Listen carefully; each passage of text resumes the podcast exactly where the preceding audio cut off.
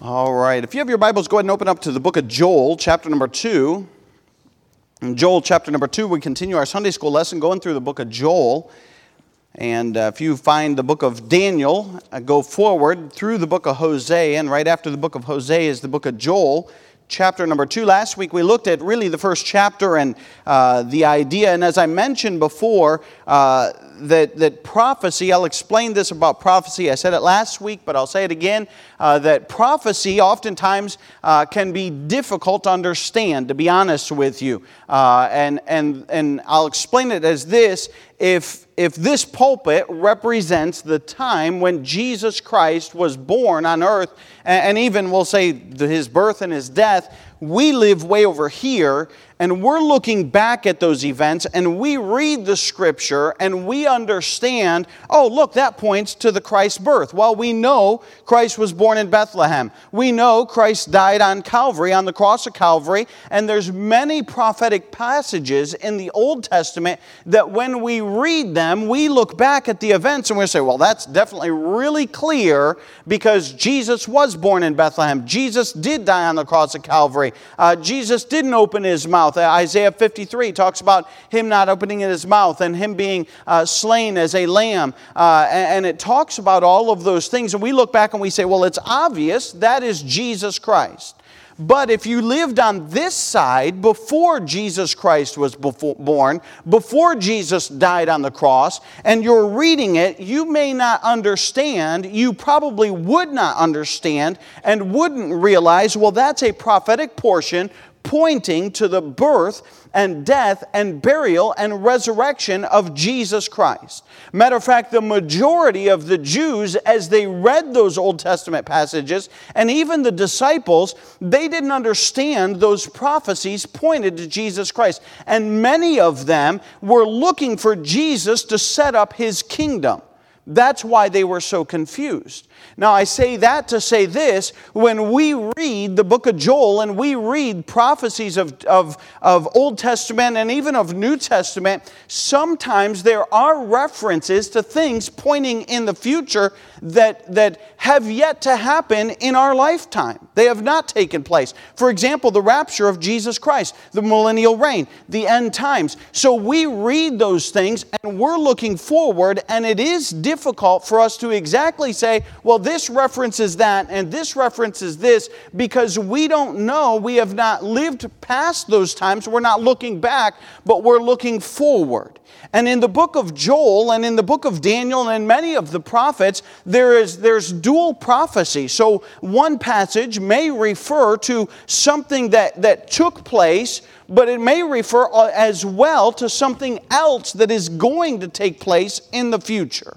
And so many times prophecy is uh, really impressive the way it is written. And, and let me just say it this way uh, that really only God could orchestrate something that organized. Uh, we really couldn't. And, uh, and so, as we study it, may we marvel at how wonderful God is at orchestrating His written word and coordinating it with the events that have taken place in the past and the events that are going to take place in the future. And I say all of that to say this that sometimes there are some things uh, that we might, we might run over uh, or we might not see that refer to end times, and we might not always uh, pull out all of those references. And then sometimes we'll look at things and we, just like the disciples or just like the Jews, may get some stuff wrong. Um, because listen, it's sometimes it is tough to understand all of those things. And so I just want us to understand that uh, as we look at the prophecy in the book of Joel. Now, I'm looking at it for a couple reasons. I think it's very profitable even for us today. We saw in chapter 1 uh, the, the tragedy that had taken place and, uh, and, and the, the pestilence and the famine that was going to result from that. And, and really, we see that uh, God was calling the, the uh, people to whom He was prophesying, I believe southern Israel, uh, was, was calling them to be sorrowful for their sins. And we saw that in chapter 1. And as we look in chapter 2, we are going to see some interesting things, and, uh, and we're really going to look at the idea of what is God trying to accomplish in the judgment that he sends. And not just this judgment, but in all judgments that God sends. I mean, you look back through history, and there are plenty of events where clearly in the Bible God proclaimed, hey, this is judgment.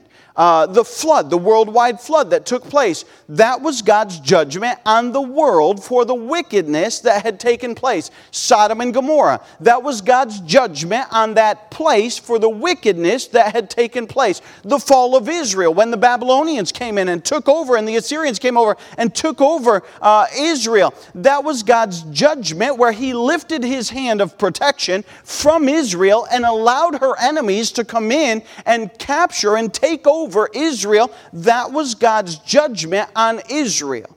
And so we're going to look at these ideas and say, what is God's point of judgment? What is God trying to accomplish? And I believe we can see it very clearly in, in, uh, in Joel chapter number two. So look with me in Joel chapter number two. Hopefully, I've given you enough time to find it there. It is one of the smaller books of the, of the Old Testament, the prophetic books with just three chapters we find here in Joel chapter number 2 in verse number 1, the Bible says this Blow ye the trumpet in Zion and sound an alarm in my holy mountain. Let all the inhabitants of the land tremble, for the day of the Lord cometh, and it is nigh at hand the day of darkness and of gloominess, a day of clouds and a, of thick darkness, as the morning spread upon the mountains. A great people and a strong, there hath not been ever the like, neither shall be any more after it, even to the years of many generations. A fire devoureth before them, and behind them a flame burneth. The land is as the Garden of Eden before them, and behind them a desolate wilderness, yea, and nothing shall escape them. The appearance of them is as the appearance of horses, and as horsemen, so shall they run. Like the noise of chariots on the tops of mountains, shall they leap, like the noise of a flame of fire that devoureth the stubble, as a strong people set in battle array. Before their face the people shall be much pained, all faces shall gather blackness. And they shall run like mighty men, and they shall climb the walls like the men of war, and they shall march on every one his ways, and they shall not break their ranks, neither shall one thrust another. They shall walk every one in his path, and when they fall upon the sword, they shall not be wounded. That's pretty amazing verse right there. Verse 9 They shall run to and fro in the city, and they shall run upon the wall, and they shall climb up upon the houses. They shall enter in the, at the windows like a thief. The earth shall quake before them, the heavens shall tremble, the sun and the moon shall be dark, and the stars shall withdraw their shining, and the Lord shall utter his voice before his army, for his camp is very great, for he is strong that executeth his word. The day of the Lord is great and very terrible, and who can abide it? And let's just stop right there and uh, let's have a word of prayer before we get into our lesson this morning. Father, we thank you for your goodness to us. Father, we thank you for the privilege that we have to gather in your house around your word. Thank you for the liberty that we have, Father, to be able to gather around your word. And God, I pray that you'd use me. I pray that you'd speak through me. Father, may we see uh, at least one major point that is, that is brought out in this chapter. And God, I pray that you would help us uh, as we look at these, and God, help us to see uh, your purpose in judgment. And Father, we'll be careful to give you the honor and glory for all that's said and done. In Jesus' precious name we pray. Amen. As we look at this uh, verse, this, the, we read that portion, and the first 11 verses really are dedicated uh, to the ruin from judgment. We're not going to go through every verse. Uh, well, I, I, might, but we'll just kind of comment very briefly uh, on the extent of the ruin. And we can see the ruin from this judgment that is coming. And it's quite interesting. Uh, you look there in verse number one, and he says, Blow ye the trumpet in Zion, and sound an alarm in my holy mountain. Let all all the inhabitants of the land tremble, for the day of the Lord cometh, and it is nigh at hand. And so, one of the things that we can see clearly, at least in verse number one, is that there is a pending judgment from God that is coming. Now, that was relevant to them in their time. And hey, I'm saying to you now, it is just as relevant in our time that there is still a pending judgment from God that is coming to this world. And so uh, we can see that here. He was saying, listen, the time is nigh. And, uh, and they were to be aware uh, of what was going on. And they were to sound the alarm and let the people know hey, listen, there is a judgment from God that is going to arrive here. And, uh, and while we're thinking about that, save your spot here in Joel. Um, and, and mark it there, put a piece of paper or something, and go with me to 2 Timothy. I want us to see these two passages and how certainly applicable this is to us today. 2 Timothy chapter number 3, verse number 5. And so there was a warning given to Israel, and they were saying, hey, there is judgment, it's coming. And the day of the Lord is coming, and there's going to be uh, difficulty in our land. So 2 Timothy chapter number 3, and look with me there in verse number 1. And we can see that it was not just a warning for them, but it is clearly a warning for us in just as much as this. In 2 Timothy chapter number 3 and verse number 1, we see this. This know also that in the last days perilous times shall come.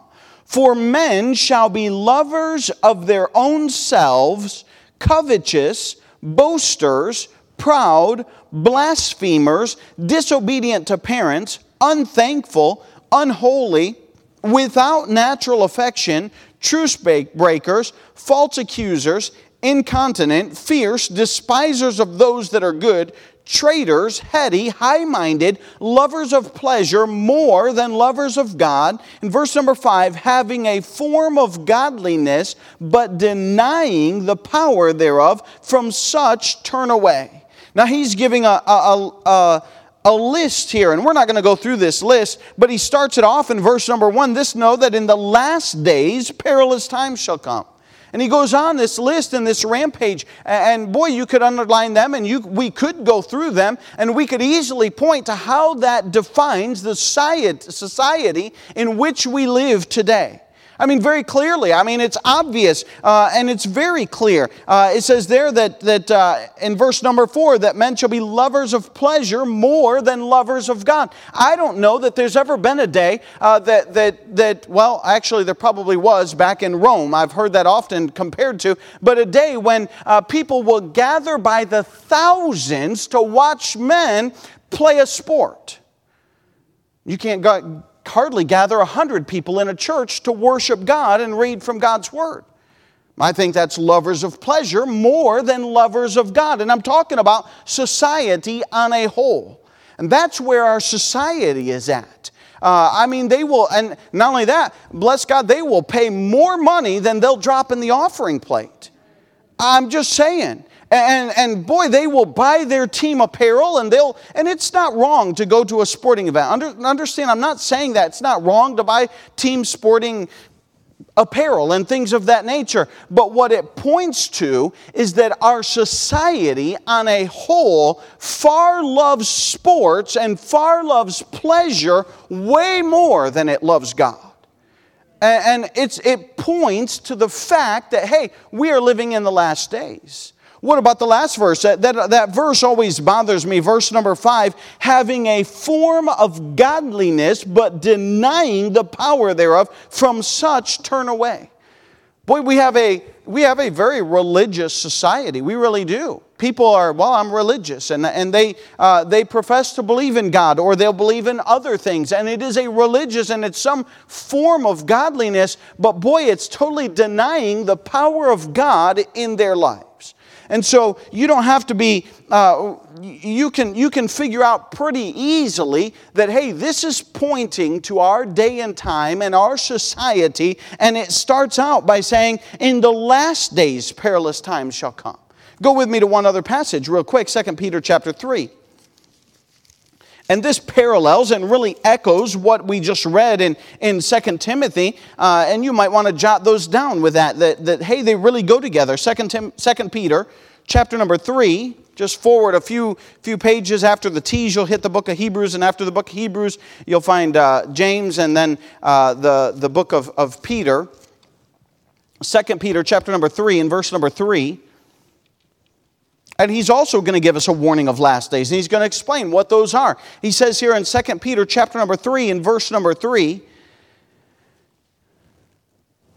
he says, Knowing this first, that there shall come in the last days scoffers, walking after their own lusts. Boy, that almost describes what we saw in 2 Timothy. Uh, really, people that are just following what they want to do. Verse number four, and saying, where is the promise of his coming? For since the fathers fell asleep, all things continue as they were from the beginning of the creation. For this they willingly are ignorant of, and by the word of God the heavens were of old, and the earth standing out of the water in the water Verse number six, whereby the world that then was, being overflowed with water, perished. But the heaven and the earth, which are now, by the same word, are kept in store, reserved unto fire against the day of judgment and perdition of ungodly men. And so he's saying, listen, there is going to be a last days, and people are going to openly mock, and they're going to say, creation and they said they're going to deny that. They're willingly ignorant of creation. They're willingly ignorant of a worldwide flood. And people in the scientific communities will downplay and will tell you there was no such thing of a worldwide flood. It was not possible. Scientifically, there's not enough water to cover the entire world. And they will tell you all the reasons why it cannot take place. And they will be willingly ignorant of the Word of God. They want to go against what God has said. They don't want to follow that. And so they're willingly ignorant of those things. And they will even mock at those things. And they will mock, well, you know, if the Bible's true, then Jesus would have come back already. And, and they will mock at those things because they want to be ignorant of those things. And the Bible is very clear in verse 3. He says this knowing this first, that there shall come in the last days scoffers walking after their own lusts. And I'm just saying this that there is certainly a parallel between Joel chapter number 2 and verse number 1 blow ye the trumpet in, the, in Zion and sound an alarm in, the whole, in my holy mountain and let all the inhabitants of the, of the land tremble for the day of the Lord cometh for it is nigh at hand. And I'm just telling you that, hey, we very well could be in the last days. Now, I don't know. I'm not saying uh, that, that he's going to come tomorrow, but I'm saying he certainly could. I'm not saying that, that it'll happen next month, but he certainly could. There's absolutely nothing stopping the coming of the Lord and the rapture from taking place. And what I'm saying is, hey, we need to be prepared. There is a judgment of God that is coming. And we need to be aware of that. Hey, not only that, but we need to sound the alarm to the lost and dying worlds that are, the lost and dying people that are out there, uh, because there is a time of judgment. And everything that God says in His Word is going to come to pass. And I know it has not all come to pass yet, but hey, there's a lot of future judgment that God talks about. And it's there. And so uh, we see the time of ruin, and it is nigh at hand. Look at the trembling of the ruin. He says there in the, the second, or the, towards the last phrase of, of Joel 2 1, he says, Let all the inhabitants of the land tremble. They ought to be fearful for the, uh, for the um, judgment of God that is to come. Not only that, but the, uh, not only the time of ruin, the trembling of ruin, and the terribleness of ruin. D- verses 2 all the way down through 11, he describes what an incredible amount of, of things that are going to take place. Now, I won't say that. Uh, here's the funny thing about prophecy, and I'll just stop here for a moment. Sometimes, uh, a lot of times, actually, in verse 1, that will refer to future events, but verses 2 down through 11 do not necessarily, they might refer to a future event that's going to take place, but it may not be dual meaning and end up following through all the way to the end, okay? There's a lot of verses that show up are prophetic towards Jesus Christ, but not the whole passage is prophetic pointing to Jesus Christ. Isaiah uh, 9 6 and Micah 5 2, and a lot of the prophecies that we look at that point to the birth of Jesus Christ, uh, it's just one phrase really that refers to Jesus Christ and where he's going to be born, and the rest of the passage does not necessarily line up or fit with that, all right? So, uh, so verses 2 down through, we see the terribleness of the ruin. Um, look at verse number two. We won't, we won't read these. I'm just going to give you these as a list for, for sake of time. But in verse two, we see the abundance of the ruin. He says, there's, there's, uh, It's never been the like, and neither shall be any more after it. Uh, what a horrible destruction. In verse 3, uh, there's an abolishing. He says there in verse 3, in the middle of the phrase, he says, uh, The land is as the Garden of Eden before them, and behind them a desolate wilderness. In other words, hey, it's a beautiful land before them, but after this has gone through, it is absolutely decimated. It's abolished. It is scorched earth. There is nothing left behind them. It's an abolishing. Verse number four, t- they talks about their appearance and how they're a fierce army. Uh, that, that is scary. Uh, verse 5, it talks about the audibleness and the incessant sound of destruction. Could you imagine? Uh, boy, sometimes sound, you don't realize how sounds really affect you. Uh, but, but sounds of destruction and the way uh, a raging fire would devour something. And, and if you've ever been around a, a big fire, uh, man, that sound may give you fear in the future. Uh, if you've been around some traumatic experience that involves sound, uh, maybe an auto accident, just the screeching of tires says, woo, makes your spine shiver because it automatically draws to remembrance something terrible that has taken place. And it talks about the sound and how horrible it's going to be. Uh, uh the abhorrence in verse number six, it talks about that, that uh, their faces uh, are, are going to be much pained. It's talking about you wince when you see something because you're like, man, that's just terrible. And, uh, and so you can see that. You see the, uh, the actions in verse number seven. He, they're unstoppable and they're indestructible. It's amazing. In verse number seven, they're just going to continue to go forward. They're going to climb walls. They're going to uh, continue marching forward. Nobody's going to break their ranks.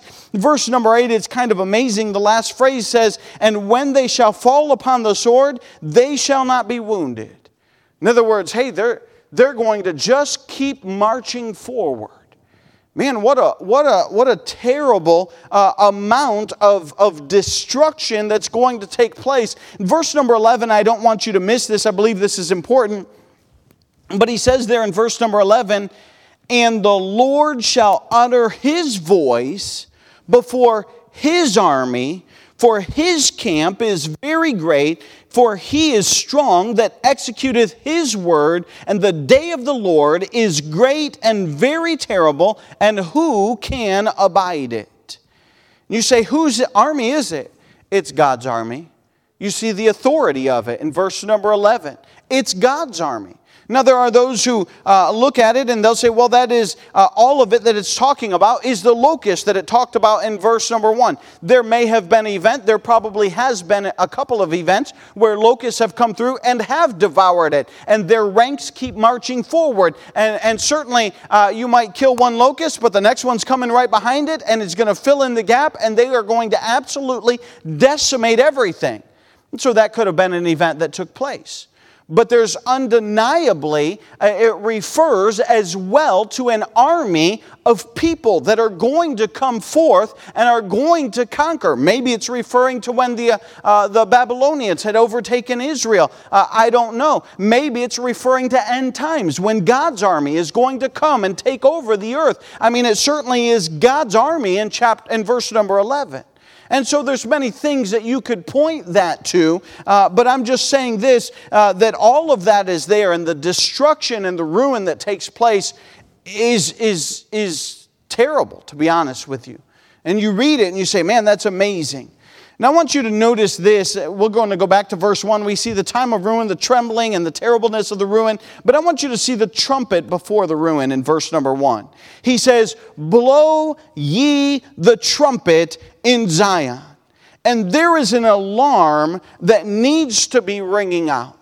And he says that. You know, a trumpet is used for many things. Uh, my dad would, uh, every, at family camp, when we'd go to family camp, um, which was really, it was uh, the week of July 4th, and it was honoring God and country, and it was a wonderful uh, week. And, and my dad, every, every day, uh, he would play uh, Reveille.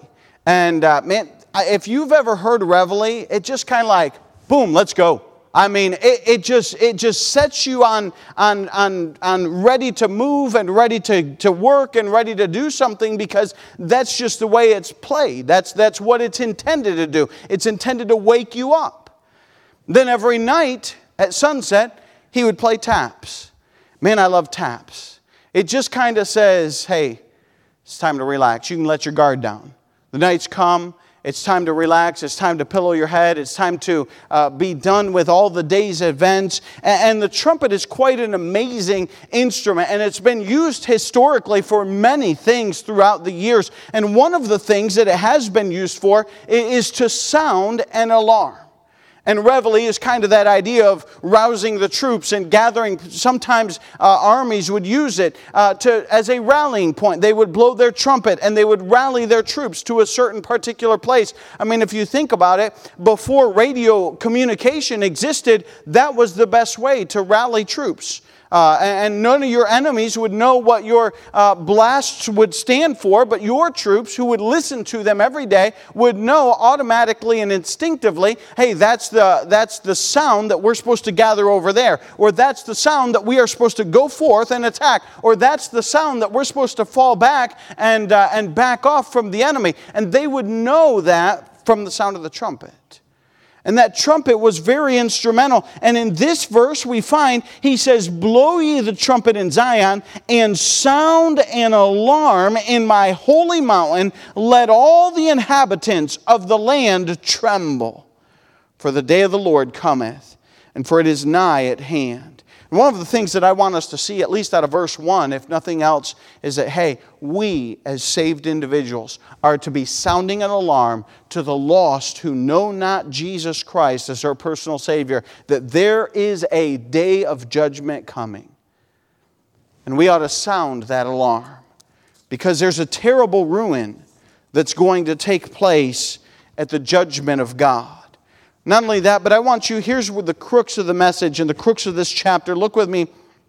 In verses 1 through 11, we can see the ruin from judgment. But verses 12, uh, well, verse number 12, we really see the repentance in judgment. Look with me in verse number 12.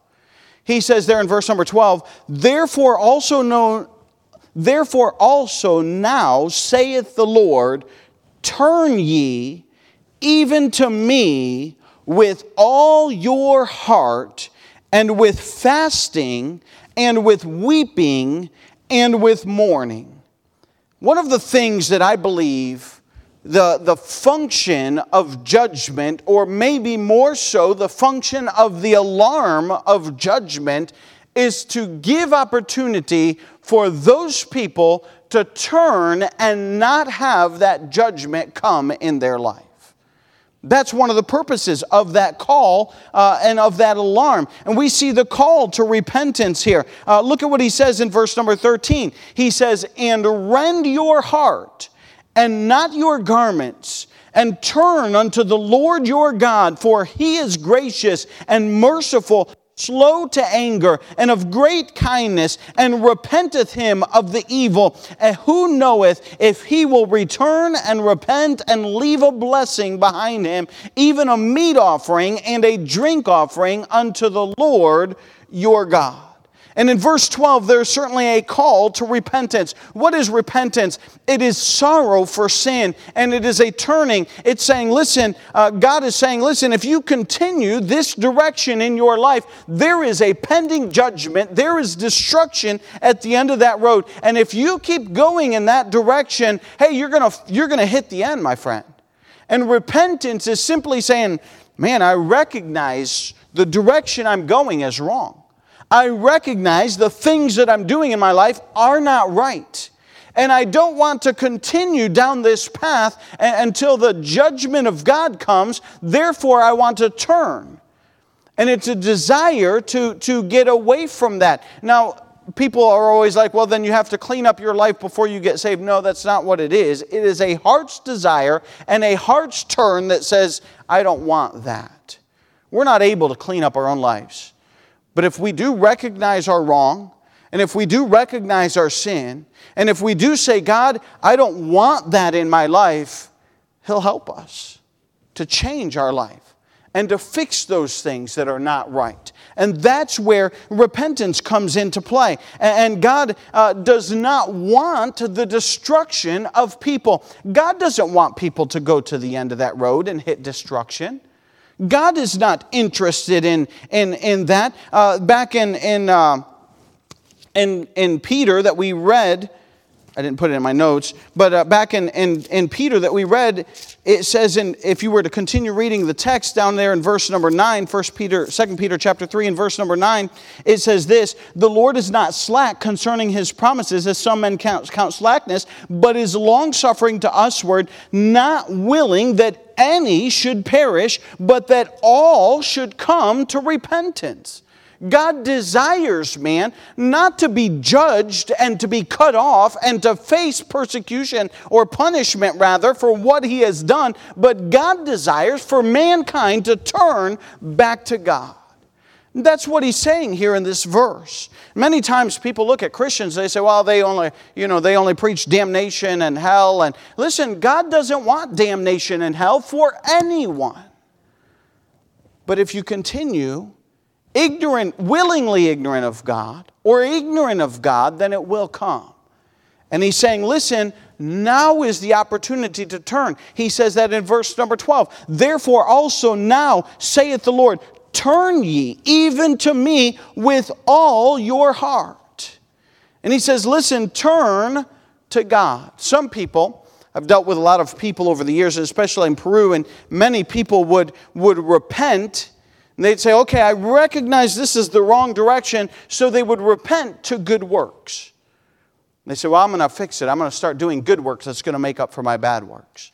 Nowhere in Scripture is that, is that clarified as being saved there's, there's, we know that it's not our good works. Some people will, will repent and they will become religious or, or join some kind of, of religious institution or uh, some sort of works type thing. And that as well. Uh, the Bible is very clear. God says, repent and turn to who?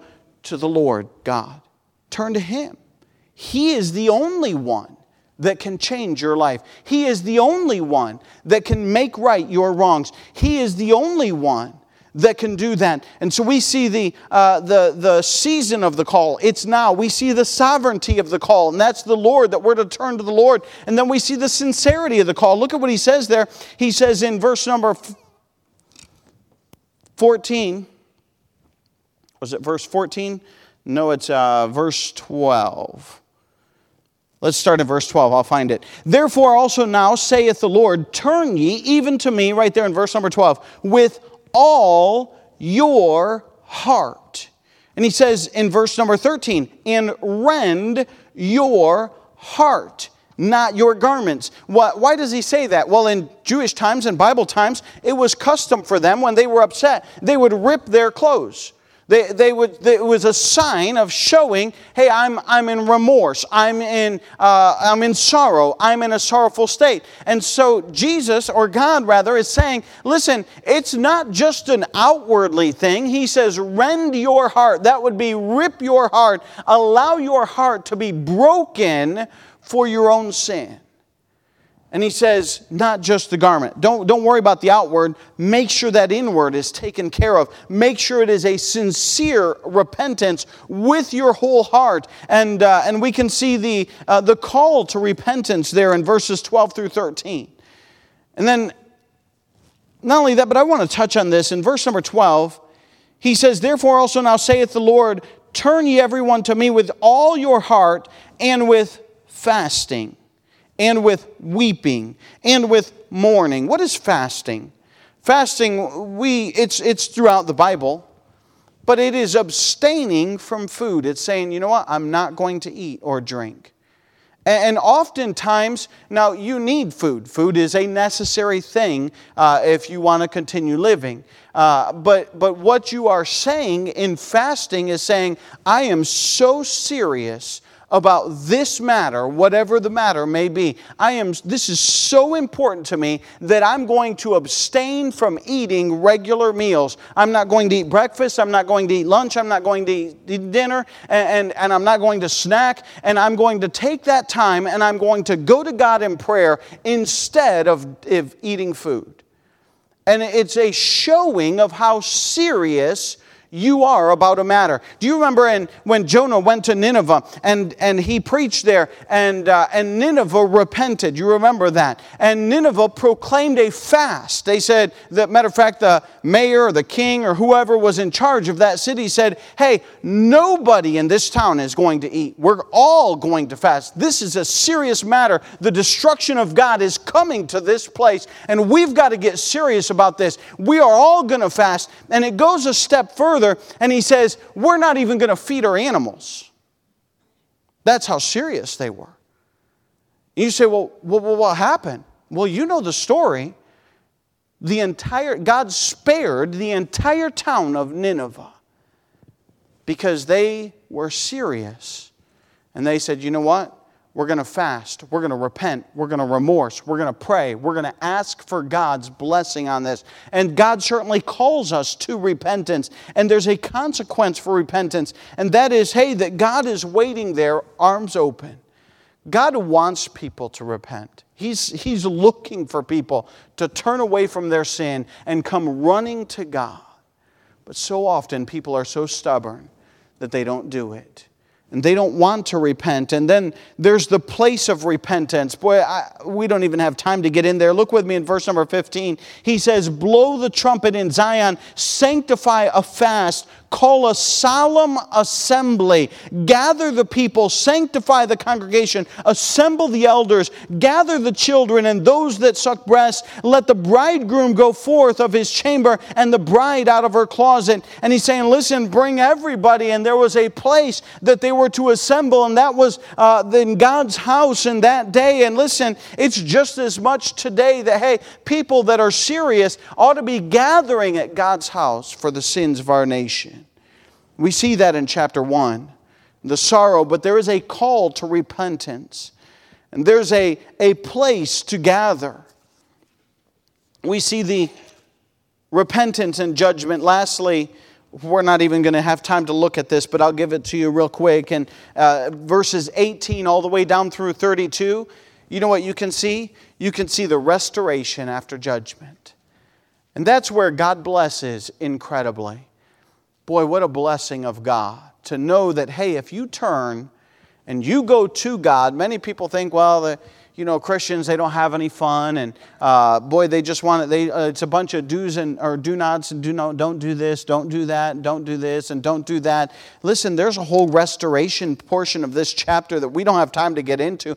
Verse number 18, uh, you see the pity of, of restoration, and verses 19, you see the prosperity of restoration, where God restores His people, and verse 20, you can see the peace, and uh, you can see the provision in 20 and 21, the pleasure in verse 23 look with me in 23, he says, Be glad then, ye children of Zion, rejoice in the Lord your God. Boy, he was preaching damnation and destruction in the first few verses, and then he calls them to repentance. And now he's saying, Hey, rejoice, be glad, have joy in your heart, because God wants to restore the joy. Remember the psalmist when he prayed when he had sinned against God? David, when he had sinned against God, he said, God, restore unto me the joy of my salvation. Sin will steal that, it will take it away, but hey, returning to God, repenting, and turning back to God will restore the joy. You see the joy, uh, the, the pleasure in, in the restoration. You see the, the piety in verse number 27. You can see the, uh, the, the, the godliness. God wants his people to live right. You can see the prestige, and then you can see, look with me at verse 28 down through 32. We'll just read them, I don't have time, but you can certainly see the prophecy that is taking place. He says in verse number 28 And it shall come to pass afterwards that I will pour out my spirit upon all flesh. That's when the Spirit of God comes down to this earth. Hey, and He dwells with you as a believer. What a blessing. You can see that here. And your sons and your daughters shall prophesy, and your old men shall dream dreams, and your young men shall see visions. And also upon the servants and upon the handmaids in those days will I pour out my Spirit, and I will show you wonders in the heavens and in the earth blood and, uh, and fire and the pillars of smoke. The sun shall be turned into darkness, and the moon into into blood before the great and terrible day of the Lord. And it shall come to pass that whosoever shall call on the name of the Lord shall be delivered. For in the Mount Zion and in Jerusalem shall be deliverance, as the Lord has said, and in the remnant whom the Lord shall call. Boy, there's so much prophecy there just those few verses that points to end times. Hey that the sun will go black and that the moon will turn to blood red. It talks about that in the book of revelation. It talks about that in the book of peter. We're talking about end times after our lifetime that hey it was even in the book of joel it's pointing forward all the way to that and coming events. And i would just remind us of verse number one blow ye a trumpet sound the alarm.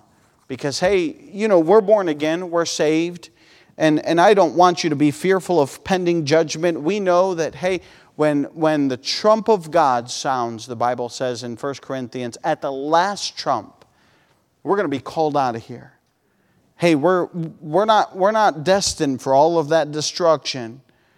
He's going to call us out of here as saved individuals. And I'm glad we won't be part of that. He spares us from that. But we need to warn other people because there's lots of people that are going to go through that destruction. What a terrible day that's going to be for them. What a terrible time for them. And we need to warn them hey, they need to put their faith and trust in Jesus Christ because He alone is the only one that can save them and change their life. With every head bowed and every eye closed as we stand to our feet, he says in verse 1 Blow ye the trumpet Sound an alarm, let people know, for the day of the Lord cometh, it is at nigh, it is nigh at hand. Father, thank you for the great, great salvation that you've given to us. God, we're grateful that we know we're saved. God, what a blessing to know beyond any shadow of a doubt that when we die, we'll spend eternity with you. If you come back, we're going to be raptured out of here. God, we know that not based on our works, not based on our merit, but based on our faith in Jesus Christ as our own personal Savior, based on your word that you said, God, that whosoever should call upon the name of the Lord shall be saved. Almost given word for word in Joel, that whosoever shall call upon the Lord shall be delivered. What a great salvation we have. But God, though we enjoy our salvation, may we be concerned for those around us who are not saved. God, those that are destined for that judgment. God, what a terrible day that's going to be. We see the army, we see the, uh, how they'll not be defeated, we see how the destruction is going to take place. And, and God, that's certainly written throughout your word as a warning to those who would not put their faith and trust in you. God, may we be concerned about the lost. May we reach the lost. And God, if there's one here that does not know you as their personal Savior, God, I pray that they would put their faith and trust in you today. And simply in childlike faith, call out to you and ask you to save them. Father, we'll thank you for that. In Jesus' precious name we pray. Amen. As we have a short hymn of invitation, if God's spoken to your heart, the altar's open. Maybe you're here this morning and you'd say, Well, I've never put my faith and trust in Jesus Christ. You can. You can do that. You can do that right there in your seat. Where you can do that. Maybe you're listening online and you say, Man, I want to do that. Listen, just call on the Lord and say, God, I know I'm a sinner. God, save me. I put my full trust in you. Forgive me of my sin and save me. And He'll do that. He's promised He would. He wants to save you. That's why He came. That's why He died on the cross of Calvary.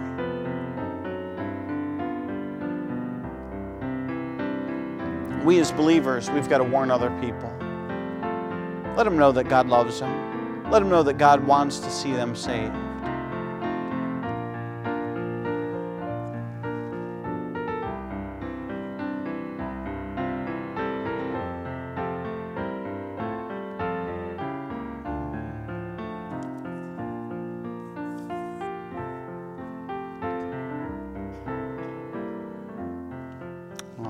We'll bring our invitation to a close. Again, I appreciate your atten- uh, attention and your attendance. And uh, you got a couple minutes here uh, between Sunday school and church, and you can hit the bathrooms or get a drink of water, or get the kids to the junior church. But, uh, s- but stop and smile at somebody and tell them you're glad to see them here this morning. God bless.